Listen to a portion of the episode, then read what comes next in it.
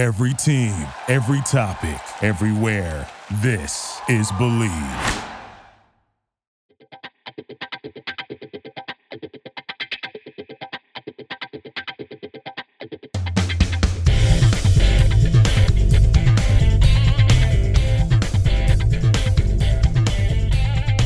Welcome back to Bleav in Softball. I'm your host, Jenna Becerra, and it might be March Madness for college basketball right now, but we got our own March Magic going on in college softball right now. So let's just dive right in.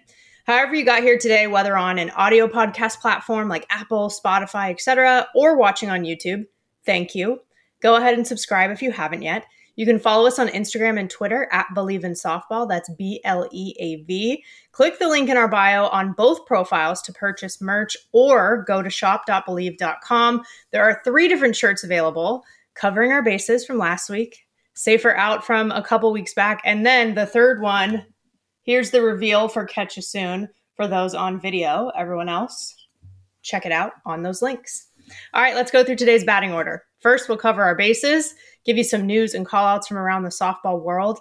Then we'll head into today's interview with Tori Tyson. So she is just one of two guests that we've had on this show three times. So, you know, it's pretty special. Then we'll end things with the foul tip of the week, where we share tips to help us get better. All right, let's get started. Covering our bases. BetOnline remains your number one source for all your sports betting this season, everything from pro and college basketball to U F C, M M A, and more. You'll always find the latest odds, team matchup info, player news, and game trends at BetOnline. With live betting options, free contests, and live scores for almost any sport or game imaginable, BetOnline is truly the fastest and easiest way to bet on all your favorite leagues and events. So head to the website today or use your mobile device to join and receive your fifty percent welcome bonus with your first deposit. Make sure to use the promo code B L E A V, Bleav, to receive your rewards. BetOnline.ag, where the game starts. And for us today, where things start in the softball world is I just want to talk about exceptional women first. You know, it is Women's History Month, but I do think just a constant theme all year round on this show is just exceptional women and what women are capable of. And I think, you know, last week we heard Nicole Mendez talking about her teammates at O U and with Team Mexico and Athletes Unlimited and how amazing they are. Cindy Ball Malone literally called the U C F Knights that she's coaching amazing women that just want to keep pushing for more, even when they've already found success. Lisa Fernandez talked about Dot Richardson and how she was a role model and inspiration and just some of the world-class teammates that she's had in her world-class career. And then Coach Alistair at Stanford talking about the Stanford kids that want to pursue greatness in softball and in school, and how amazing those women are. And then Peyton Saint George even talking about her coach, Marissa Young, and how she wanted to emulate how she was just this bulldog in the circle and how much she learned from her. So I just want to take a moment to acknowledge that. Like, yes, softball is a women-led sport, so it's no surprise that there are so many amazing women, but let's not take it for granted either. And second, another thing that we shouldn't take for granted is winning. The game doesn't know who's supposed to win. I think we've had some interesting reminders about this recently. Plenty of ranked teams have stumbled recently. This past weekend, Cal run-ruled U C L A. Nobody had that on their bingo card this year for twenty twenty-three, but there it is. And maybe it speaks to the level that the conference has. Texas State beat Alabama and Texas. Wisconsin beat Alabama. Central Arkansas beat Arkansas, and then so did Texas A and M twice. Louisville beat Florida. Georgia Tech beat Auburn. Like, the list just continues to go on. And I would say even if, let's say, the higher-ranked team won a conference series, a lot of them still dropped a game. So just for some examples, in the Pac twelve, U C L A dropped that game to Cal. Oregon did take a game from Washington, even though they lost that series. And then A S U took the last game from Arizona, even though they lost that series as well. And then the A C C, again, Louisville took one from Duke when they went up against each other, and then U N C took one from Virginia Tech. It shows how hard it is to sweep and how much it hurts to get swept also. So it's just a reminder that every game matters. And right now, the longest active winning streak is twenty. And it happens to be owned by Stanford, and it includes eight consecutive shutouts. They had to consistently show up each day for that. just for context around it, you know, after preseason ended, they have a staff E R A of one point one one. They have a team fielding percentage of nine eighty-six and a three twenty team batting average. Okay, and guess what their reward is for that consistency? They have to keep it up. They have to keep showing up. There's still nothing guaranteed, even less so, right, at this point. So the consistency piece, it's incredibly hard, but it's undeniably impactful. And it's only even more true when it comes to conference play. So third, that is what I want to talk about as well, is that the second season is here. I always say that there are three seasons within a season: preseason, conference, and postseason. The preseason portion is pretty much in the books, and now it's conference play. And it hits different, let's be honest. You go from a lot of neutral site tournament games to true enemy territory with really familiar foes. Like, you know them well, but they also know you really well. And I think these rivalries just automatically amplify the energy. You know, it's three games against the same team. It just requires more adjustments that you have to make. It might be less travel and less games that you're playing per weekend, maybe just a three-game series instead of, you know, five to six. But there's more to manage emotionally and mentally in a lot of ways. So just a few of the matchups that I'm looking forward to this weekend. For the Pac, Washington, U C L A. I think that's going to be an incredible matchup and fun to watch. In the S E C, there's Tennessee and L S U, A C C, Duke, and U N C. Like I said, U N C stole a game last weekend, so they might be a little bit interesting going up against the Blue Devils. And then even some non-conference games with looking at the Big twelve and the Big ten. U C F playing Oklahoma State. It's almost like this Big twelve preview that we're getting before the Knights join officially. And then, you know, they're going to play A S U as well, and Northwestern and Auburn will go up against each other. So I think all those matchups are going to be fun to watch, and that's why we love softball, because of matchups like that, and they're just the most fun. So to bring it home, I mentioned last week that I recorded the podcast episode in Vegas, where I was for twenty-four hours, literally in and out, to go to the Mountain West Women's Basketball Conference Tournament. In case you want to know how it turned out, because I know we all love a good story, especially with women in sports. So one of my best friends, Lindy LaRocque, she's a Stanford basketball alum. She's now the head coach at U N L V. They won. They won the championship, and they actually are back-to-back regular season and tournament champions. Literally did not lose a single conference game this year. Not a single one. Regular season, tournament, doesn't matter. She's coach of the year in the conference again, not the first time. And now they're going dancing in the N C double A tournament. But I think something that's even more telling than maybe some of those resume bullet points is the praise that she gets from her players, her staff, and just the people around her. I think this part's important, is we talk a lot about on the show the person, not just the coach, not just the player. You know, her assistant coach posted on social media after they won that championship, like, great coach, even better person. Then you see players like senior Essence Booker, who's on the team, in her post-game interview. She talked about how Lindy really turned the program around. And she said, she's my coach, but she's also my best friend. And she didn't mean it. She continued to go on and say, like, it's not a basic social way that she means that. She meant in a way that has allowed them to communicate and be successful. And then also just her friends, you know, me and four other bridesmaids of hers all flew in to support and wore custom t-shirts that said, lean with it, LaRocque with it. And I'm still very proud of that group for coming up with that. That it's just amazing. And, you know, I think you don't do that unless it's for someone who's worth it. And she also, by the way, like, no big deal, has a newborn, just a four-month-old, and it's her first kid she's ever had. And she was on the court, I think, eight days or so later after giving birth. That was not the plan originally, but she was already back just because she wanted to be. And I don't want to put any pressure on other mothers to do that. Do what's best for you, for the baby, and for your family always. I'm just in awe of what women are even capable of. And I think the celebration of women goes beyond softball, and it goes beyond sports. And someone who knows exactly what it's like to be a badass mom and leader in sports is today's guest. So let's head into the interview. She is the head softball coach at Howard, recently announced head coach of the new pro team, the Texas Smoke, Nebraska alum, and Skylar's mom, Tori Tyson. Tori, you're back. I love yes, it. I love it here. I clearly love it here. Thanks for having me. I know. You, okay, I told you this before too, and I went back and double checked. You're one of two people who have been on here three times, and that's it. I'm in good company. I'm yeah, in good you, company. I'm loving it. do you know, do, could you guess? If not, I'll just tell you who the other one is. Is it Natasha? It is. Yep. I'm in great company. And I feel like, was it Vic Hayward? Who was the third? Yes. So she's only been on twice, though. So now, okay. like, you you and Natasha are top spot together. Wow. The elite company. Someone's right? not worthy. It's definitely me. I couldn't disagree more with that. But okay. No, but it's like a yearly thing, and I love it. I'm, I always look forward to our, our conversations. And there's been, I feel like there's so much that happens each year too. So it's yeah. like, there's plenty to talk about every time we chat.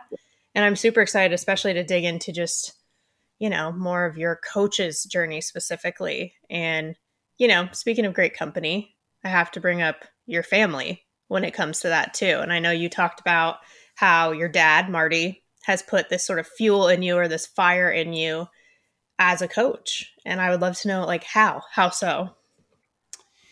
I just feel like coming up, especially coming up behind Dina, I don't think people realize that, like, Dina was the ideal oldest child in every way. Like, she listened. I was always like, got to explore it on my own. And, um, and even in the coaching journeys, Dina, I was like a, I talked back so much. And like, it wasn't even that I was trying to be disrespectful. I really always had an opinion. Um, but when I think about like my journey through softball and my relationship with my father, um, it's always just, it's grown. Like, I was on the road with him for most of my life, you know, like, he was my travel ball dad. Um, but I watched how he handled people and just how he carried himself, um, and how he created a culture that was was ours, you know, and it felt so exclusive to us. And so when I became a head coach, um, that was just so naturally like in me, um, to want to lead that way and to have passion and not be embarrassed or let people make you feel bad about your passion.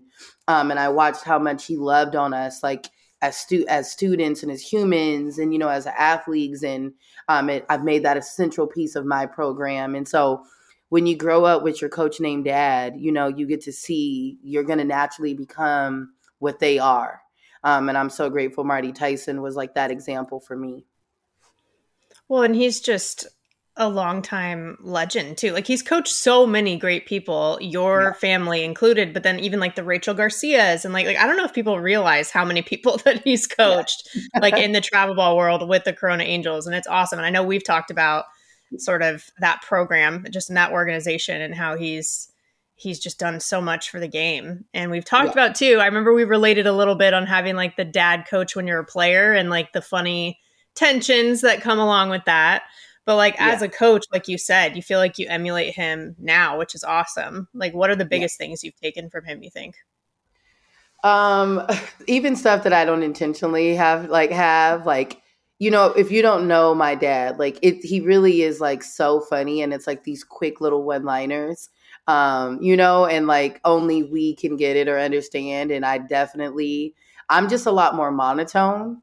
Um, but like definitely a quick one-liner, um, kind of, kind of gal, like the humor of it all. Um, so definitely that. And I think that, uh, my dad never missed a coachable moment. Um, there was never a moment where it was like, oh, that's not important.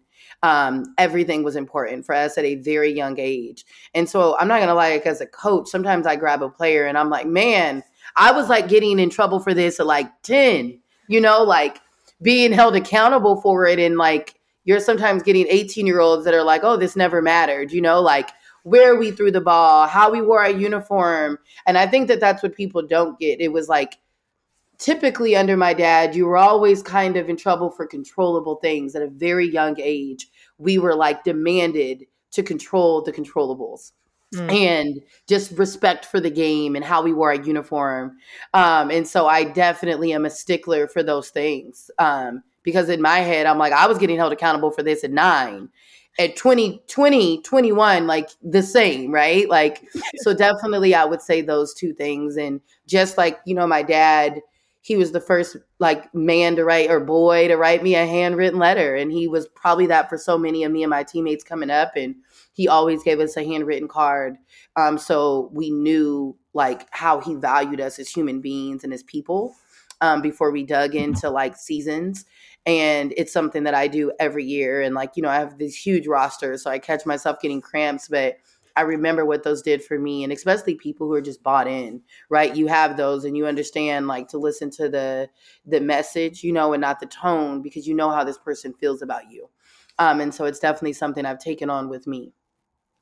That is such a good distinction. The message versus the tone. Oh my gosh. Because like I've talked to people before, people who know who Phil Bruder is was my travel ball coach. Yeah. And he would yell at you a compliment the same tone that he would yell, you know, some sort of like instruction or like frustration. And you're like, oh, you had to listen to what he was saying, not the way he was saying it, you know? So I completely yeah. relate to that a hundred percent.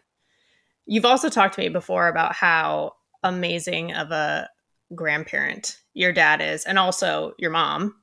Yeah. And I've heard you say before too that like Skylar's like kind of the one in charge, you know, she's kind of your head coach in a way. So what do you yeah. mean by that with her? Skylar, first off, has no fear of Marty Tyson. And so it's so funny when she's like out at the field or even like, that's her popo.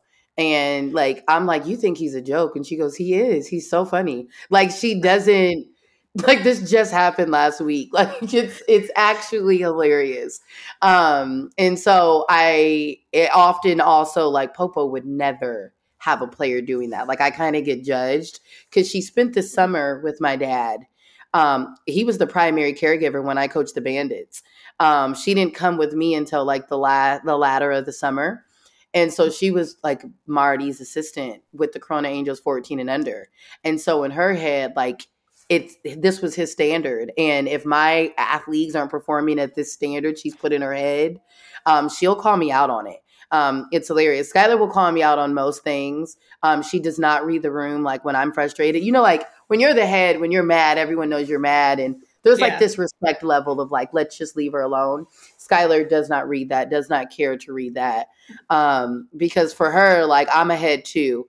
Um, and it, it is like, she is an excellent manager because she keeps things in perspective for me, and she's about the only person that can do that consistently. Like, you know, we were driving home from U V A, and I was driving back and forth because it was her. She had a playoff game, and you know, we we lost we've lost some heartbreakers this year, young, and we're early in the season. And I'm like, you know, I get her unsolicited advice, and she's just like, you know, just got to keep working. They got to start communicating better. And I'm like looking at this little nine year old.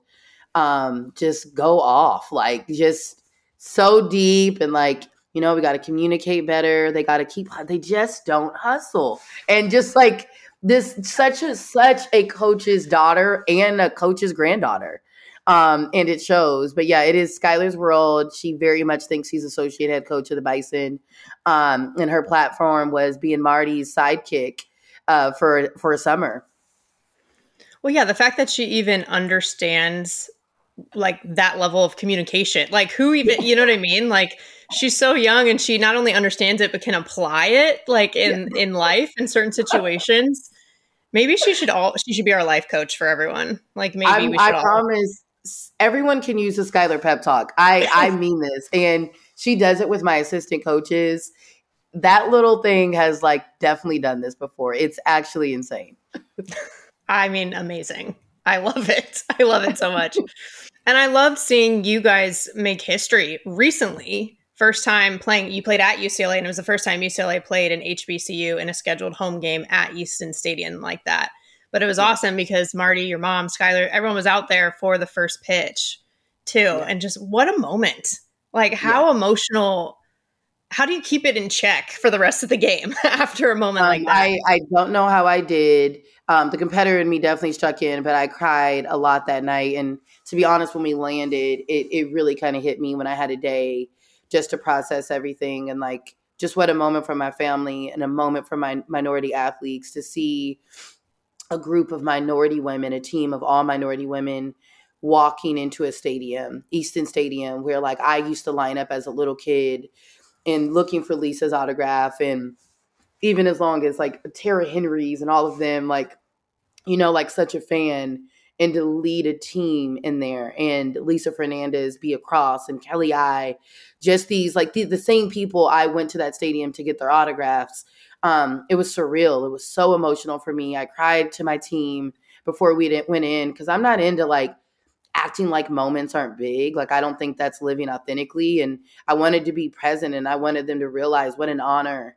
Um, U C L A has earned that right for us to feel like it was an honor to walk into Easton Stadium, um, you know, a home that Sue Inc was built, and be able to walk in there and lead a team in there um, is beyond my wildest dreams. Like, it still doesn't feel real life. Like, I'm looking at pictures, and, you know, I obviously had been there a couple of times coaching at Cal State Fullerton, but there was nothing like leading my women into that stadium and seeing so many little girls and minority little girls in the stands, and even adults that don't know a lot about H B C U sports and, um, you know, H B C U softball. And being able to change the narrative of, like, we can play softball, and yes, we're underfunded and all of these things, but our girls being their authentic selves in the dugout and being at third base and seeing that, you know, like, H B C Us have soul and they have spirit and their music, and them doing that and taking U C L A seven innings, which, like, let's be honest, like, that's not what anyone went there for. Um, and there was a moment where I looked up and, like, gosh, I'm such a crybaby now, F Y I. But I remember looking up at my dad. He was, like, on top of first base dugout, and he was just, like, beaming, like, such a proud father. And it, like, instantly gave me a flashback to when, like, I threw the game of my life and kind of confirmed that I was going to get an offer from Nebraska. And that same, you know, Marty Tyson, like, side smile. And he just couldn't Bleav it. Like, when it was, like, headed to the seventh, he couldn't Bleav it, you know, and just a moment to live rent free. And my mom is always going to be, like, my number one cheerleader. And she was just up there, had it rocking. And at one point, Skylar comes out with, like, this leg kick, and um, she tries to keep her emotions in check, but she is in check, but she's, she's definitely gotten, like, just full blown obnoxious. And she's like doing, like, leg kicks when we're getting out of the innings, and it was just amazing. I could go on, but it it was a pinch me moment and a core memory, something I will never ever forget. And yeah, I'm, I was just honored and so proud to be a Tyson, so proud to be the head coach of Howard University, and I'm so grateful U C L A set up that environment. They let us do B P on the field, and you got to really think about this. Like, I, you know, with my kids, I'm like, you're doing B P where Natasha Watley was warming up at, and all the greats that that ran through there. So it was amazing. I like, I have the chills. I feel like this happens every time I talk to you, though, honestly.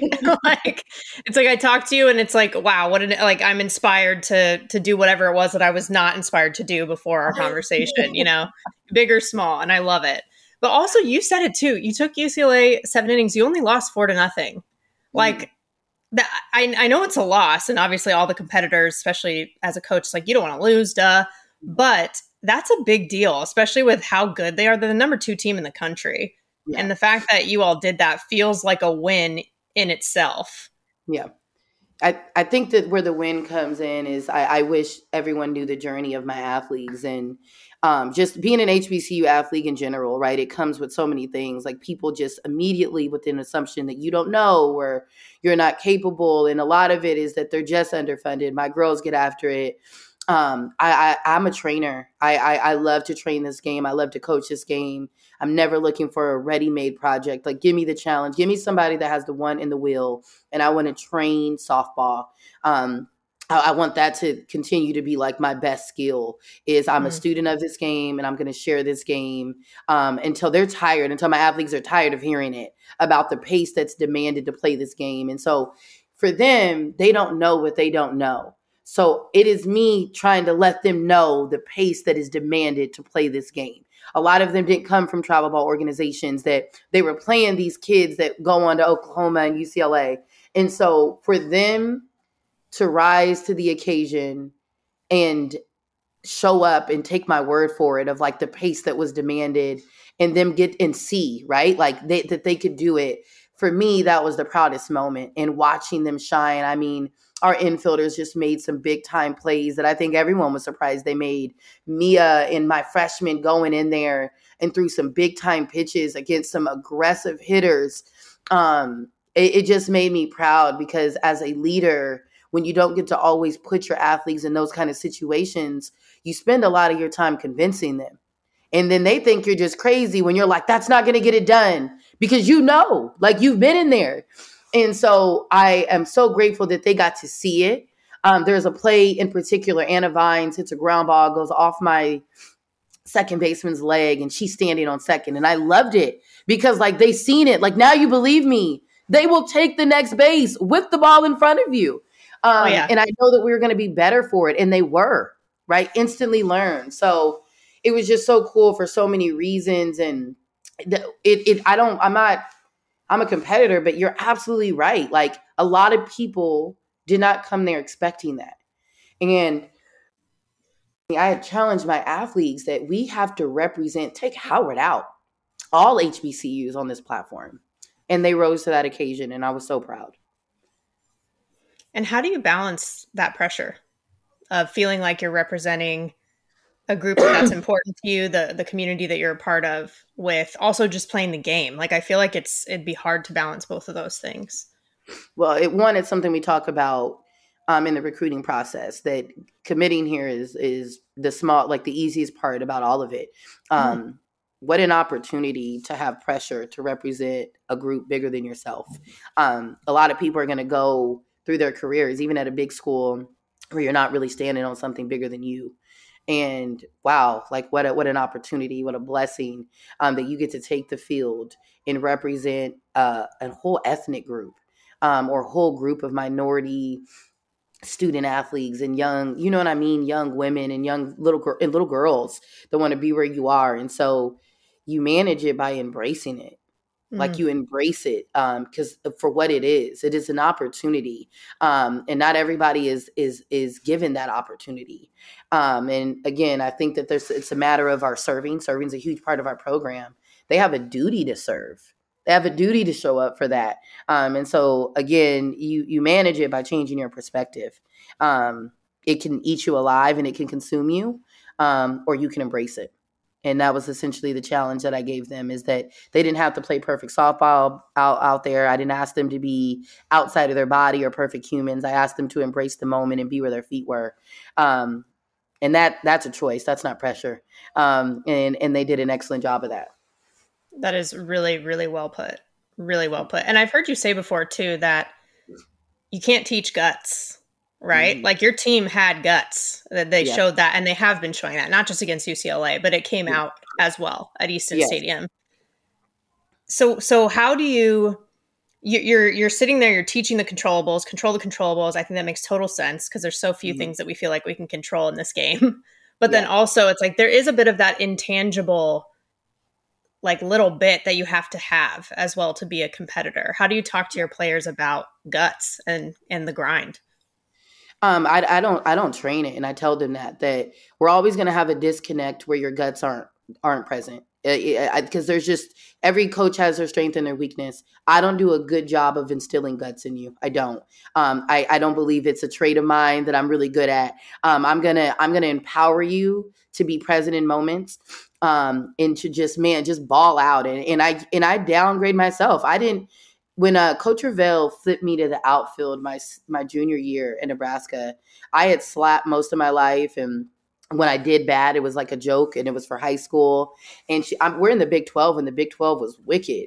Um, and she's like, go to the outfield. And I had a, had, a, had a summer to figure it all out. And all I could rely on was guts, man. Like, I'm going to just go in there, get on time, and try to be a tough out um, if, if, if I do nothing else. You know what I'm saying? And so I also walk it. Like, I wasn't some superstar player. But, like, how you carry yourself and how you step into those situations, like, that's who you are.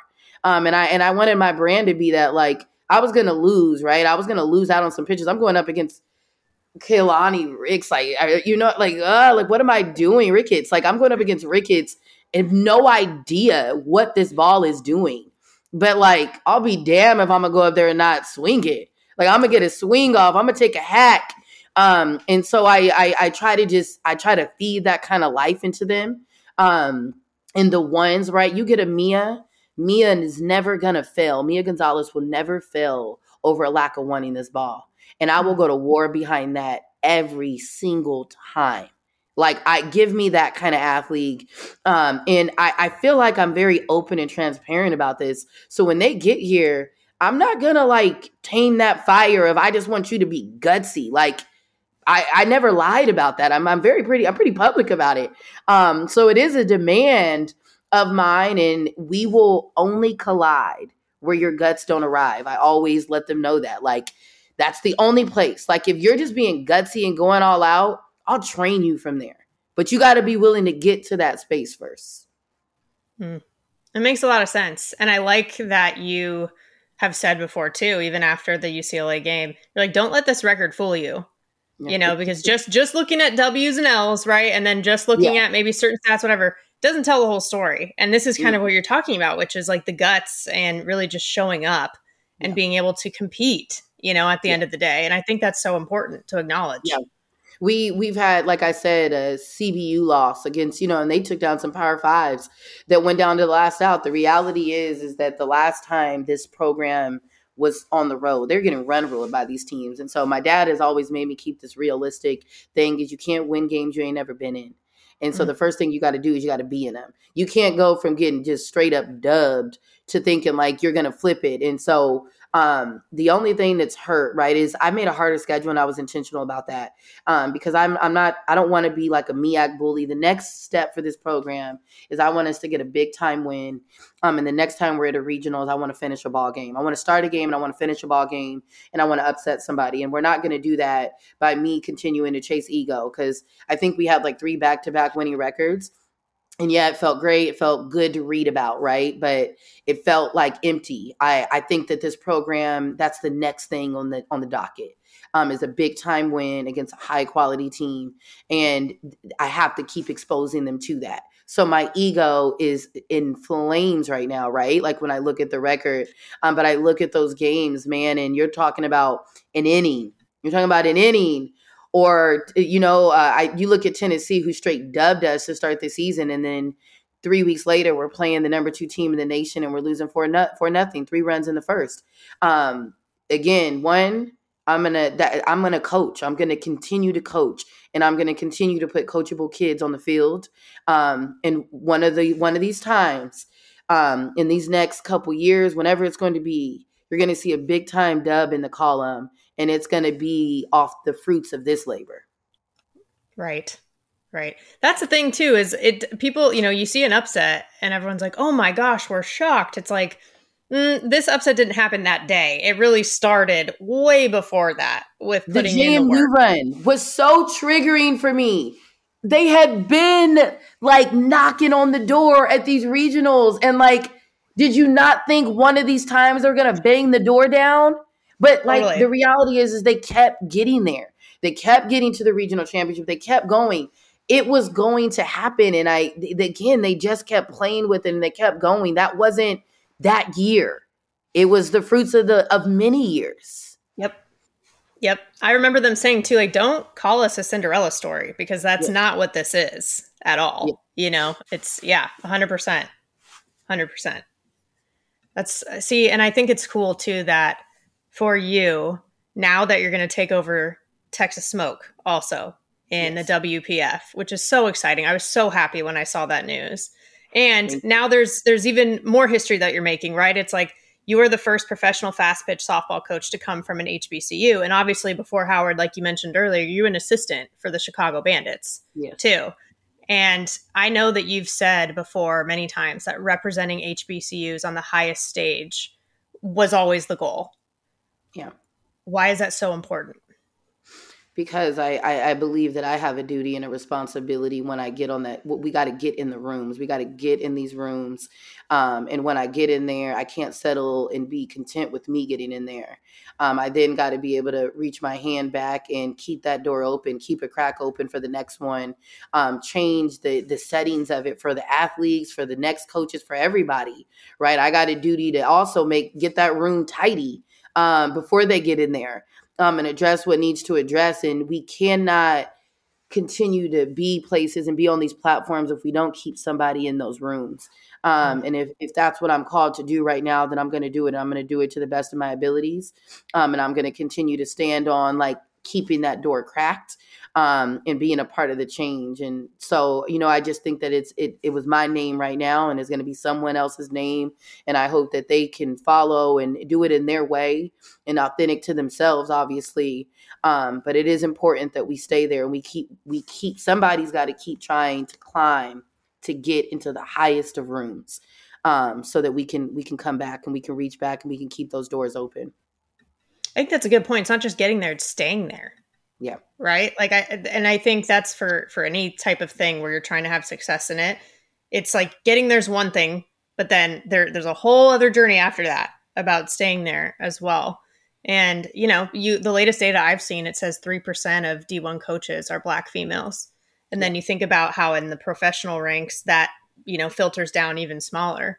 And so, yeah. yes, like what you're doing, you mentioned it, like your girls were representing more than just Howard, like you're representing more than just Howard and just you.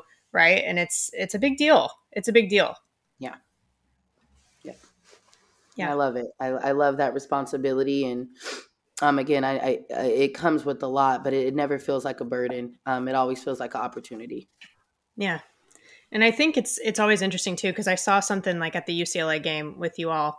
There are T-shirts for H B C U night. There was social media stuff all over the yes. place. And it was really cool that it was so celebrated. And not just by Howard fans, right? Like by U C L A mm-hmm. and the community and just softball fans in general. Just people loved U C L A it. U C L A fans and alum were so amazing. I got so much love um, in my inbox and just seen it on Twitter. And I know that for people that's like a small thing, but it matters, right? Like you, getting people involved and wanting to know more about H B C Us and celebrating it. That's how you grow the game. You can't keep growing the game in the same places and saying we're doing something, you know, like progress is like, you know, in the names of other athletes at these places that don't have the coverage and these opportunities and them just embracing the culture and allowing our girls, um, you know, to just feel that, you know, their director of ops, it was a moment with the autographs, just something you don't see.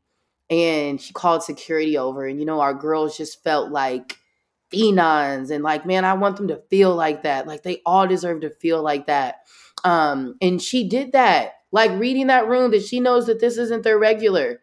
Um, she, they created a little space for them to line up at Easton Stadium and had all those like young girls, like looking at their autographs, like, man, like I, I want that for them. I want them to feel that all the time because uh, they deserve it.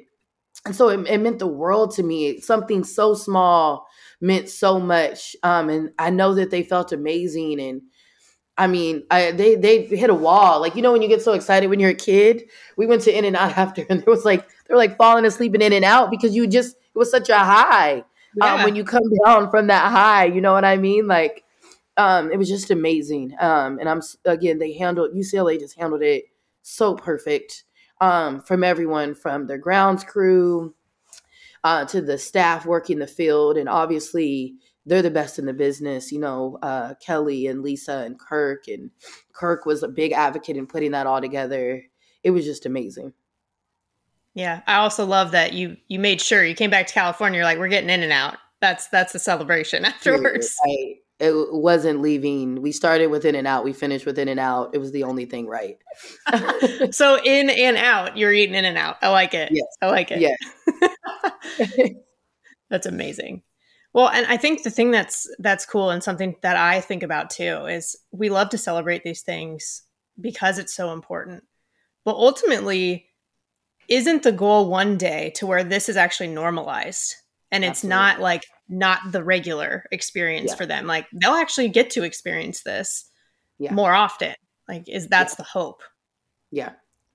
Yeah. I, I think that like, I see some people like, why does it always gotta be like about race? Well, it has to be until it's normal. So like, if you're tired of hearing about it, then do something to help normalize it. Um, and then it stops. Cause we're, it's not like I take great pleasure in having to always go out of my way to like knock down a barrier. I'm not, not tired. And, Um, but you got to do what, what, what's called, right. And what has to be done. And I absolutely hope that like, by the time Skylar's venturing through college, it won't be in softball.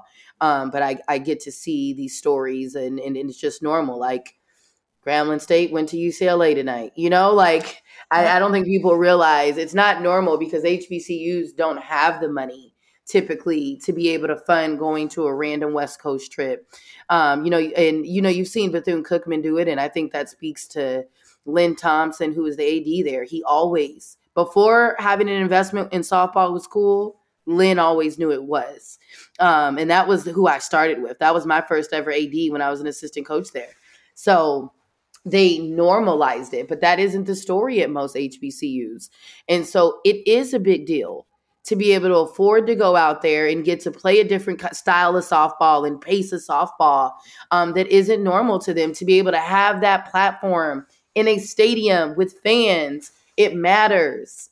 And we have to make it matter. And for any West Coast teams that's seen that, like, please reach out. And, and maybe now it becomes a trend that, like, you find a way to help get them out there if you have it in your budget to do that.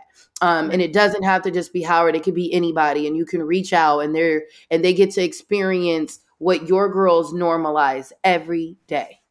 That, yeah. that that that's the only way it happens. It's going to be a team effort. It's going to start with administrations, um, but it's going to talk. It's going to be two adults on both sides making it happen. Um, and I, I give that advice to everybody, that every admin will say say yes if you annoy them enough about it. Um, and it, it's just got to be priority. And this was priority. I wanted my girls to get to California, and winning obviously helped that. Um, but I think that once our administration got to see how important that was, I think it just makes yeses a lot easier for now the next H B C U or the next Power Five school that wants to send somebody out that way. Right. Right. And it's like you, that's the point. That's what you said earlier. You want that to be, maybe if you're the one doing it first, great. Yeah. But it, that pipeline is the point. Like you want yeah. that to keep happening. It's not just so that you can be first. You want it to be first of many yes. after that. Yeah. Yeah, it's it's a very interesting place you're in because it's so important. But like I said, I'm like, how do you balance the pressure, right, with the just enjoying it and embracing it? And you're like, well, that's what you have to do is enjoy it and embrace it. And I'm like, that makes yeah. a lot of sense, right? And as softball players, we learn that too, right? In this game yeah. of failure, that it's like, man, you better you better just embrace the opportunities and what's in front of you, because or else you might drive yourself a little bit crazy. Absolutely. Absolutely. And then transitioning now to like back into the pro world, like with the Texas Smoke. I mean, it's exciting too, because it's also just the brand new team, brand new organization, you know, so that's, you're starting from, you get to build something from scratch in that way, which is really cool. But you've mentioned too before how you feel like it's really important to help these women keep playing and keep their passion for the game. And I yeah. think because, you know, get, going to pro, like college softball is special. We all know that. But when you get to pro, it's a little bit different. And so I think for you to have an emphasis on never forgetting that love of the game and, and keeping that passion, also something that that's important as we hope that more and more women play longer. Yeah. Yeah. I think that when I look at my time with the Bandits and, you know, I even look at like the success of A U and like, how can we do this? I think that when we're younger, and I and I talk to some of my friends that are still playing pro, because, again, I want to be a student and I don't want to go in there and say, I'm going to do this and this, and it's not even something they deem important. Um, but having a sense of community was probably going to be top three on all of our list, right? Of having this group of women that even when they got on your last nerves, uh, going to war with them every day is what you remembered. And you remember doing dumb stuff together. You remembered, you know what I mean, the hard stuff together. Um, and I, I think to be able to do that, I, I, I feel like when you become a pro or when you get to that level, the individualism kind of comes out, right? Because now you're branding, you're a professional athlete. But I think being able to keep the essence of the kid-like things that made us fall in love with softball is extremely important. Um, and so if I want to, I'm not I'm not into cool stuff. You know, I hate the cool girl act. Um, I want to get corny, man. I want us to just be like a group of women being corny and, and, and reminding each other of why we fell in love with this thing in the first place. And these kids, that's how you stay relatable. You're not relatable because you're just so good and above. Like you're relatable because you got passion and they see um, they see themselves in you. Um, so I want to keep this human, corny element. Um, this is my dream, right? This is my vision. Um, and, and obviously there's an essence. What makes you a pro is you're making adjustments, right? And they're seeing you adjust and your approach and your swagger to your approach. Like, yeah. But like what keeps them in the stands is like this human element of you having a good time enjoying the same sport that they love. Um, and so I am going to wipe out the cool. We're going to get corny. We're going to still do good softball, and I'm going to let them be the best versions of themselves. And when you typically are that, you're going to tap into this kid-like element of you, right? Like, and you don't care what it looks like. And I, I want them to feel validated in themselves and confident in themselves to be able to tap into that. Um, that that's my goal, and, and get them as much B P and continuing to grow. I do feel like I was so lucky with the Bandits because I had like, I was with the pitchers. Um, specifically, like I had Shelby Tournier, I had Ali Carta, um, Alicia Ocasio, and um, Haley Wagner. And it was just like, you know, so many, there was more. Um, it just, they wanted to keep growing. And like, I was like surprised by that. And like, you know, because when you first go in, you're like, they're going to, they're going to have fig- figured out Rachel Fico and everything. And not everybody needs the same thing. And that's me reading the room. But like, dude, they're still hungry to learn too. And that's why I love watching Carter's career, right? She's continued to get better because yeah. she's continued to be a student. She never got to this point where it's like, I figured it all out. Um, and so to be able to be a part of that and tap into those things, like I'm so excited. That's like my favorite part right now, like what I'm most excited about. That's a really good point. Ali Carta, that example specifically, I did yeah. face her in college towards the end of my career, early her career. Yeah. And that player that I saw then is completely different than the player that she is today for exactly absolutely. The reason that you just said. Yeah, absolutely. She's unreal. Yeah. She's unreal. Like the Olympics, watching her do what she did in Tokyo was amazing. Didn't you feel personally invested in that a little bit too? Yeah. Like I, I cried watching Allie get to be in that moment. Um, because of that reason is that she kept this always at a human basis. And what made Allie a pro was her discipline and how she took care of her body and her approach, but she was always a student. Yeah. Um, and I, you know, I think those are the things I wish these like girls could see, um, that their secret sauce is they keep getting better. They keep yeah. growing. They keep evolving. Yeah. It's a really good point. Yeah. It's a really good point. I was chatting with Cindy Ball Malone recently. And she was talking about how when she was a player, when Heather Tarr was her assistant coach when she played at Pacific versus yeah. later when she coached with Heather Tarr, like as an assistant at Washington with U S A and stuff, she's like, wait, Heather, you didn't do that stuff for us when I played. Why are you why are you doing it now? And she's like, am I not allowed to grow and, and develop too as a coach? And Cindy was like, that. Okay, yeah, I guess that's fair. You know, because that's true too that. On the other side of it as a coach. Yeah. Yeah. I love yeah. that. Yeah, it's right. But I think the the exposure too piece for for pro softball, because it's, you know, we see the World Series every year the, and the N C A A tournament and all this stuff. And it does get more and more coverage, which is wonderful. And even during the, the regular season, there's more coverage than there used to be. But in terms of pro softball getting more attention, I would imagine that that's something that's, you know, on your list of things that you're hoping yeah. to nurture. Now that you're going to be in this role. Yeah. Oh, absolutely. And I think it's going to, you know, I, I think that we have, especially with Smoke, and I just think Lauren Chamberlain's vision for the league in general, it matters, right? As someone that went through there is still making that priority. And I think the first thing we got to do is we got to, for me, um, you got to make it where this is a space that the athletes feel like they can thrive in, um, because that's going to help your product once it gets out there. You know what I'm saying? And I think that they're doing a really good job of setting that foundation um, and working on those things. So then once we get to those points where you're making big time T V deals, uh, whatever that's going to look like, your your your product is as it needs to be so that you, again, not only make it to T V, you keep it on T V because it's something that people want and they look forward to. Right. Right. Well, and it's... It's something where for me, when I look at coaches, the more and more I've talked to them over the years, I'm like, it seems like you're really the C E O of whatever organization you're a part of, which means you're not just teaching softball. You're, you know, you're also managing a lot of things like exposure, like schedules. Like you're saying, you, you set a schedule that was stronger on purpose for Howard yeah. this year. And you're also, not only are you dealing with the personnel that is your players, but also your staff. And th- there are just so many different pieces to the puzzle of how to be the head coach somewhere. Yeah. How do, how do you, how do you do it? um, I, that is a tough question, 'cause I don't know how, um, because you're absolutely right. There, there's so many elements, and it's not just like this cookie cutter job. Um, every decision matters. Um, and, you know, is this, whether it's exposure, recognition, um, but then working on your product, right? And so I feel like the first couple years, my focus had to be on like, just, we need, I, they needed to learn the game. And so mm-hmm. it was a lot of inside job, and I didn't do as much in trying to get us out there publicly, because you got to be ready to put a good product out um, once you do have the platform. Um, so I think with everything, you know, for me, there's there's levels. And when I feel like I need to get back in the lab with them a little bit deeper, get out of the way, then I do.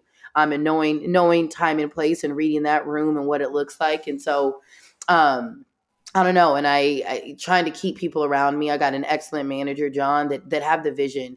Uh, you know, you're only as strong as the people around you. And at Howard, we only got one full-time assistant. Um, so I, I this this year has been the most hope that I've had. Uh, with sharing the vision, you know, with the pro league, they've got an excellent P R team and everything in place. And so it'll actually be a place where I can just manage, um, essentially. And, and that'll be cool. But I mean, Howard has prepped me for all. Like I, when you don't have these things in place, you realize the importance of them, of like social media. So this year that was on my thing, that I was going to get us out there, our graphics, our pictures, telling the story of our program better and making that a priority. Um, in running that. And it's not that I want to be a dictator, but this is my baby, man. And I want to, I want to, I want to up it. So, you know, like I wanted to up it, and now I want another H B C U to try to look better than us and sell their story better. And then before you know it, we're all getting that kind of recognition, and we're all making the N C double A page and telling our stories and using our graphic team and holding them accountable to tell our stories. Um, you know, I think it's amazing, and, and that's how you change the bar. And so I think it's about acknowledging where your program is at and what are like the things that, that have to happen, and that changes. And I do that, you know, every couple months, because if I need to pivot from this and this is as important as this, then I got to pivot, you know, whether it's logistics, whether it's um, social media, whatever it is, right? Um, just making the main thing, the main thing at the moment, and doing what the moment calls for. Um, it's the only way. And I, again, I, I have I had to be intentional about taking time for me, because as you can hear, um, this, this will take the life out of you if you, if you let it. Um, and I'm really, I'm really big on trying to even nurture myself, because I'm only, if, if I'm not in a good space, I can't do any of these things. Um, right. And what makes me feel good is being able to be a present mom. And so sometimes decisions are made that I, I choose being a mom before I choose being a coach. 'Cause then when I come back into coach world, I'm in a better space for it. Um, and, and that matters. Right. And I think that Rhonda Revelle always did a great job of that, in showing me, whether it was her cycling class, whether it was her reading books and getting into her safe space. Um, it helped me substantially um, in, in knowing that I need something that I get away to um, right. so that I can be the best version of myself for all of the duties that this job calls for. Yeah. And Rhonda's awesome. I had her on the show last year, and she's just amazing, like a pillar of collegiate oh, yeah. softball in the community. And yeah. it's awesome. I know we've talked about too, how you've kind of brought in the past that Power Five experience from Nebraska. You talked about it a little bit today too, to that knowledge, to what you're doing now at Howard and what you're going to do with the Smoke as well. And yeah. I would just ask you, how else has Rhonda influenced you? Because it's it seems yeah. very cool from the outside looking in. Yeah, she's just a leader of women, and she does it in her own way. And um, R and R is a special woman. And um, I, I watched the things she stood for and stood on um, and how she went about it and rallied women together. And Um, definitely got that same energy from her, and, you know, just trying to be righteous and doing what's right, obviously in the most Tory way. Um, I don't want anyone to think that the way I go about it was a reflection of, uh, of Coach Revelle, but doing something about it is a reflection of Coach Revelle. Um, yeah. I will say that. And um, just her being in my corner and knowing that she's going to back me. And it, she backed me when I was the worst version of myself. So I feel very confident that if I'm doing things and leading with the right way and with my heart, I'm going to have her backing, and I'm going to have her blessing. And that's everything to me. Yeah. that's just really special. I think for coaches too, the way that they express seeing former players who then go on to coach is that it's incredibly special for them, you oh, know, yeah. And for you, as you start to see more and more players that you've coached move on to whatever it is, it doesn't have to be softball. It doesn't have to be coaching. It, it could be anything, but just to see them move on in their lives, like, what does that mean to you?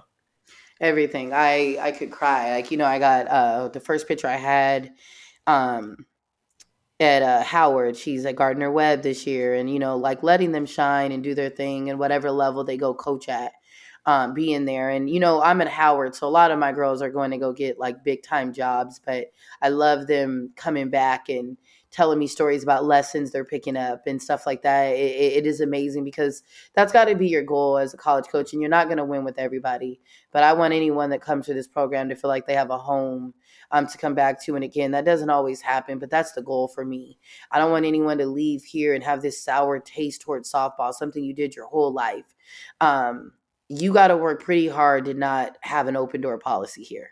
You know, like it, you had to go out of your way um, because I want them to continue to serve this sport, even if it's, like I said, something as light as doing lessons, because they go on to get like big corporate jobs. Like, I'm never going to block that. But uh, watching them share that. Annalise De La Roca was um, in California and just so invested and was telling me about her lessons. And so like asking me questions about the freshman pitchers and giving her two cents and her advice. And I'm like, man.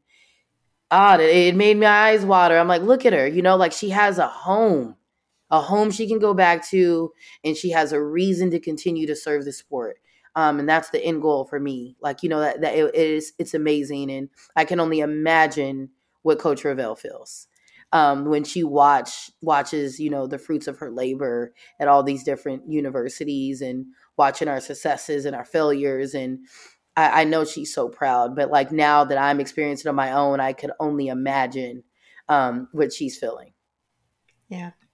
How do you hope to translate that to the pro side moving forward? Um, the same thing. Like, I think that I have a duty to be a light for them, and I want them to leave for the summer and want to continue to feed themselves and fuel themselves and fuel others, you know, with, with energy and excitement behind the sport and new things that they picked up. And, um, it, and I want us to continue. I want this to be a forever bond. I don't want this to be just like a, a three month thing that I got this gig and then we just dipped out. Like, I want us to continue to be resources to each other. And if I'm a small part of their journey of like continuing to help their pro career and or their coaching career and or the kind of mentor they are and or the kind of mother they are.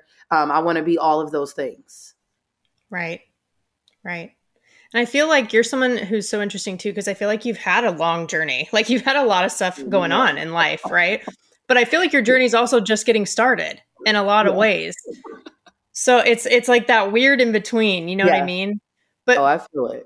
Yeah. You're like, uh, you're, yeah, please preaching to the choir here.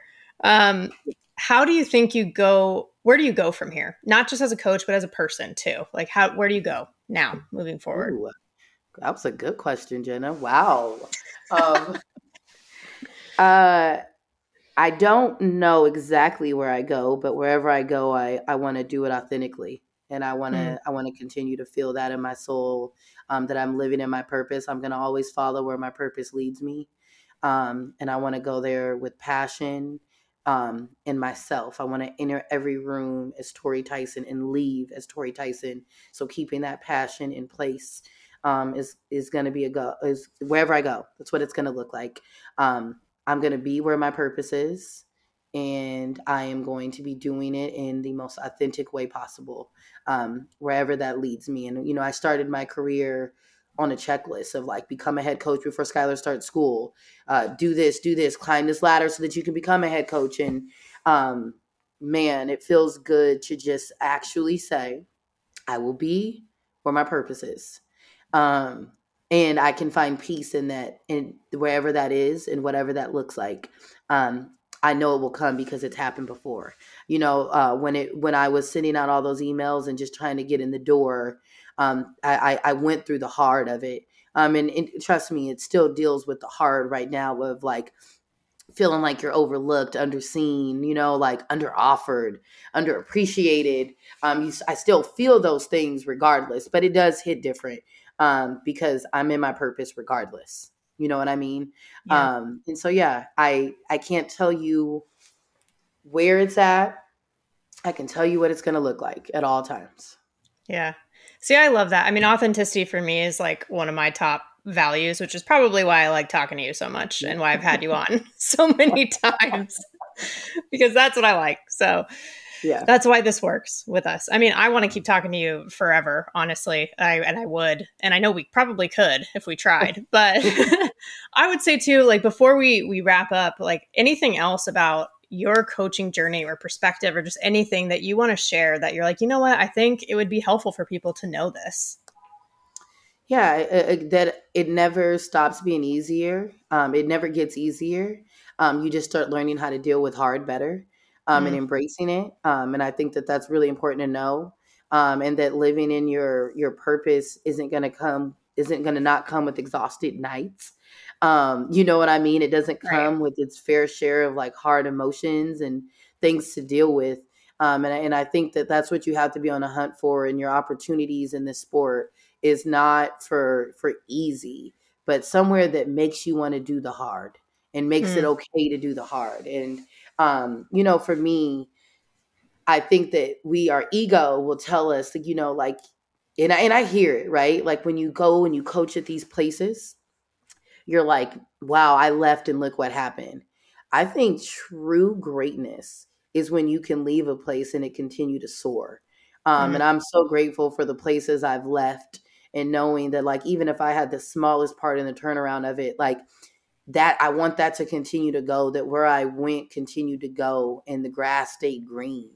Um, I, I love watching Cal State Fullerton win, man. Like, you know, I, I went there, we won those two championships, and Kelly Ford has just continued to take it to the next level, um, from Dallas to Danny O'Toole, and they've all continued to go. And like, I love that. Like, I'm like, man, like that ship is started to turn and it's continued to. And like, I'm always cheering for them. I'm loving watching Maryland's turnaround and the girls and the culture, and they're all wanting, I'm loving it. And then knowing that I was even in the smallest part. And I say that to say that, like, you don't know where your purpose is going to lead you, but like a true testament is like every leaving every room better than you found it is also being okay with that room being okay when you're gone mm. and actually cheering for that, right? Like rooting for the success of that. Um, that's, that's, that's when you really like that. Like, I don't want it to be where it was, where it was way, it was shady. And when I left, it got dark. Like, nah, keep winning, keep winning. Um, and I think that that has to be important as you go in in this, and you're going in for the right reasons, um, and continuing to be about the right things, right? Even when that no longer includes you. Mm. That feels like that serving piece that you're talking about, right? Like you are serving. You're not just, it's not just about what you can do for you or whatever. It's you're serving other people, the sport as a whole, all of those things. It yeah. also sounds like what it takes to be a good parent. Where you're like, I, you know, I'm gonna raise Skylar the best I can, but then like I need, I want her hopefully, right, to be set up for yeah. success for the rest of her life as she's yes. an adult. Yes, so. I, I all I want to do, and like I really tell people this is like, I'm not gonna mess it up, dude. I'm gonna put her in the best case situation and um as I can, and um she won't be able to look back. I, I I'll be dang if she'll be able to look back and be like, her mom did put her in a position to win. And not winning on the court in life. Um, I'm going to continue to put her around people and places, right, that she can shine in, um, and, and and be at peace with that. You know what I mean? After, and I got a little bit of helicopter mom in me too. I'm not gonna lie. I'll probably be around for a while. Well, you know. But you know what? It's it's also it's because you care about it. You talked about how your program and like Howard, but also Texas Smoke will be this way. It's your baby. Well, yeah. Skylar's your actual baby, you know? So that's my girl. That's my girl. And she's been here through it all. And if there's any last thing is like mothers, like stop waiting on the right moment. Um, when you're called to be a mom, embrace it. And these kids are stronger than us. So don't use them as your excuse. Um, they're actually more flexible than us. They're stronger than us. Um, they have no set schedule. So if their normal is the normal that you have to create, um, so that you can dive in and serve this sport, then do it. Um, yeah, that like, please, please, please, please. Um, I want to normalize that as well, um, on a professional level, as players, as coaches. Um, we weren't put in a position to birth women because we're weak. That's for sure. Um, we mm. can do all things. Um, and we're actually not even human. I think women are like so beyond that. Um, so don't like, you know what I mean? Make yourself this mere little mortal. You can do all of it and you will do all of it. Um, and just take advantage of your village. Cause on the, on our darkest days, man, my village is top notch. I put my village up against anybody's village. I, I mean that. My village versus anybody's village. Um, me and Skylar's village is, is unreal. And so get a village and get people around you, um, for the hard. Yeah. Well said. Very well said. And now that I guess we have to wrap up, oh, I'll play the same game with you that we played last time. Let's see if you, you remember the basics, but it's safe or out. So I'll bring something up. If you like it, you agree with it, you call it safe. If not, you call it out. Ooh, I don't know if I remember this one. Let's okay, go. Yeah, yeah. I think the first time you came on, we didn't do this yet, but then uh-uh. second time. All right, so the first one is coaches padding schedules. Safe or out? Padding schedules. And when you're saying this, you're meaning like getting teams like guaranteed wins or so they think, stuff like that? Yeah.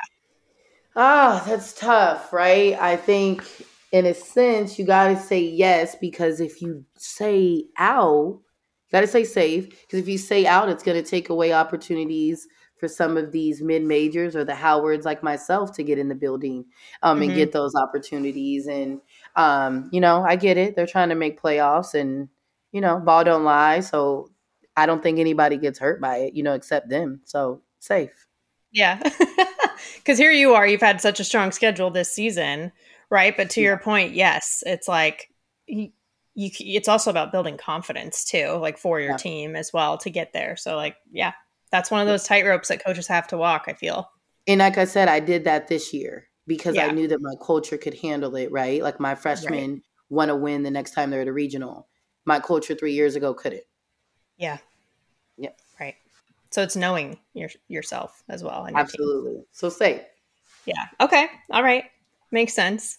Um, okay. Second one is pitchers and catchers not calling pitches, like the coaches being the ones who call pitches. Safe or out? Safe. And I'm so glad you asked me this. Listen, for everybody on social media talking about their preference, I am a single mom. Ain't no way the the the livelihood of Skylar getting paid is going to be because Twitter wants to see that. They're right, pitcher and catcher, yes, right? You mm-hmm. got a catcher that just takes great passion in reading hitters. And here's the reality. The way that I do it, and I can't say this, I don't call a specific pitch. I'm going off of effective velocity.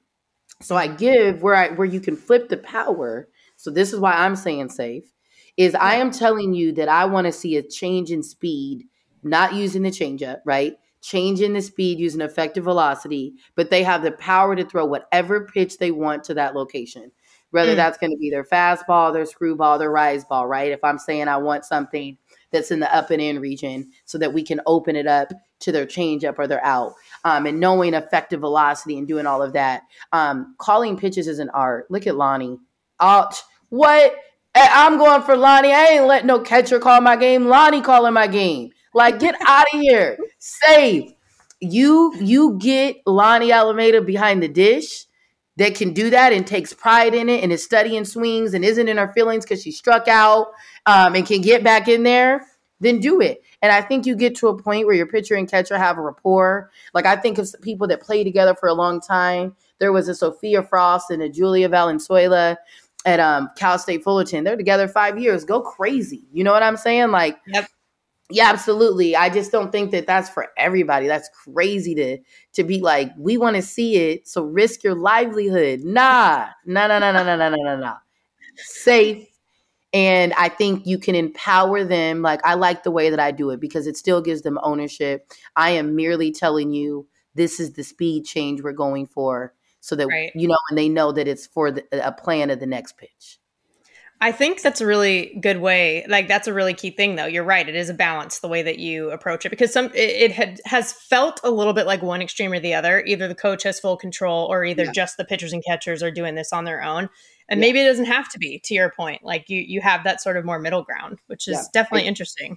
Yeah, I let yeah. them know that I am going off of E V, and um, they have the power to throw whatever pitch in that that's that area. Um, and so mm-hmm. that is between the pitcher and the catcher to dictate what right. they think will get that done. Right. Right. Ah, that makes sense. So there, hey, let's mix that in, Twitter, and your thoughts on that. But I'm calling safe. Yeah. Yeah. Makes sense. I think it makes a lot of sense. All right. The next one, I think I might have asked you this last time, but you know, it's been a year, so we'll, we'll run it back. N I L, safer out. Safe. Safe. Safe, safe, safe. Let people make money off their name. It hasn't changed anything. Softball, still softball.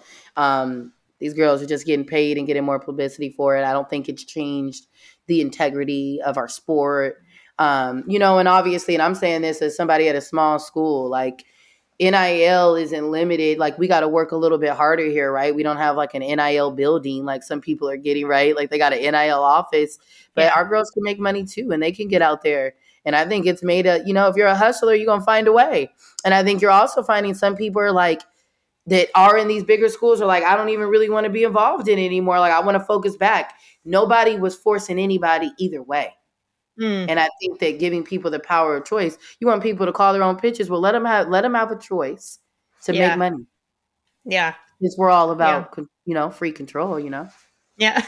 That's true. It is a choice. That's still, you're just allowed to now, but it's a choice still. Yeah, yeah. Not everybody's, my girls know they can do it. They're not beating down the door. And I want to say that, like, that's why I be saying with the package deal and everything, everybody looks like, man, people who be getting that money and doing that, that's a job.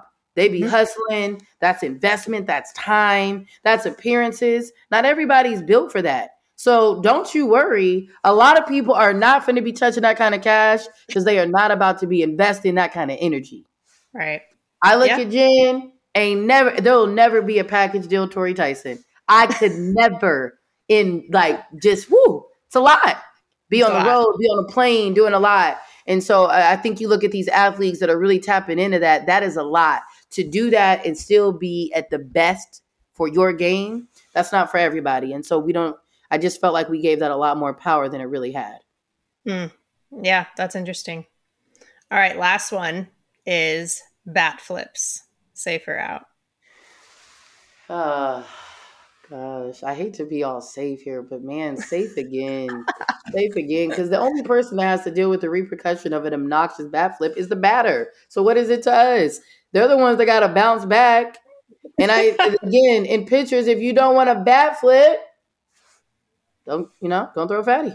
And if wow. you do, what an what an opportunity. Isn't that what the game is about, right? Like, here's here's my issue with that, people calling out on bat flips. Why do you only want to see women sad? We love seeing women miss the final shot. We love watching them cry in the dugout. Then get mad. Like, I tell my girls, as much drama you give me when you're doing bad, can I get a bat flip when you do, like, when you execute? Why does the execution got to be so quiet and humble, but the failure got to be so big and loud? And we want to post that picture. It's weird, weird energy. Bat flip, go crazy. Like, especially if we're going to always show the saddest part of our game.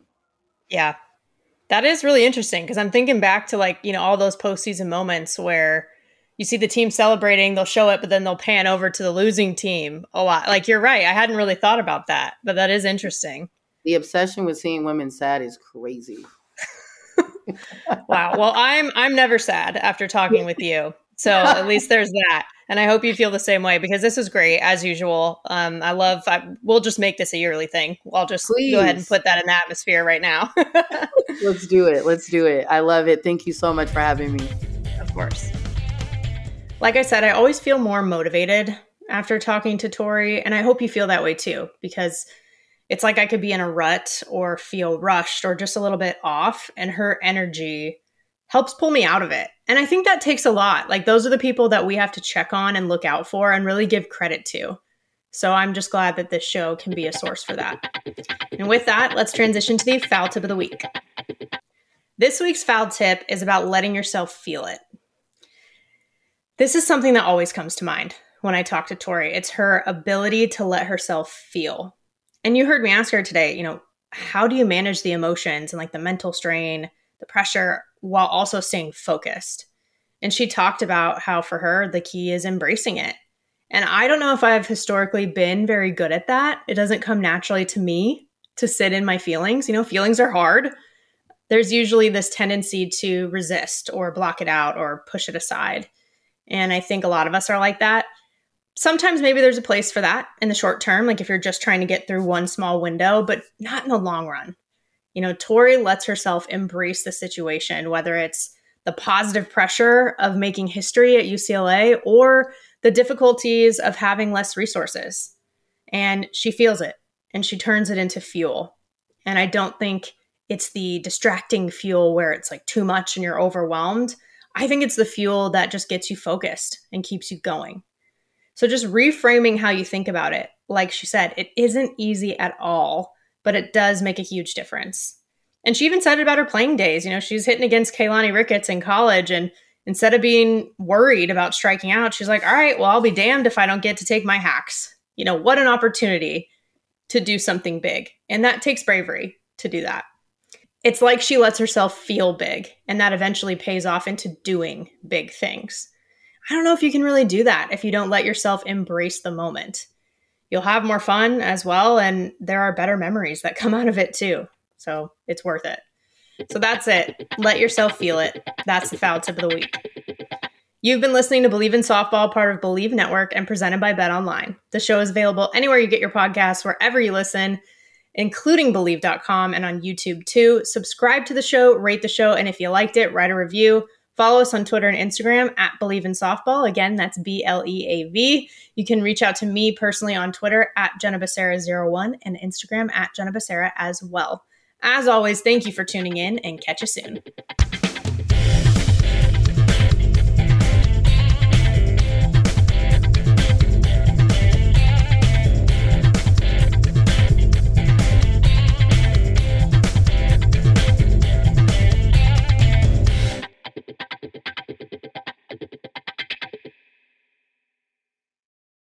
Get ahead of postage rate increases this year with Stamps dot com. It's like your own personal post office. Sign up with promo code PROGRAM for a four-week trial plus free postage and a free digital scale. No long-term commitments or contracts. That's Stamps dot com, code PROGRAM. You know when you're listening to a true crime story that has an unbelievable plot twist that makes you stop in your tracks? That's what our podcast, People Are the Worst, brings you with each episode. I'm Rachel. And I'm Rebecca. We're identical twins who love true crime cases that make you say, didn't see that coming, and we hate the people responsible for them. Listen to People Are the Worst now on Apple, Spotify, or wherever you get your podcasts.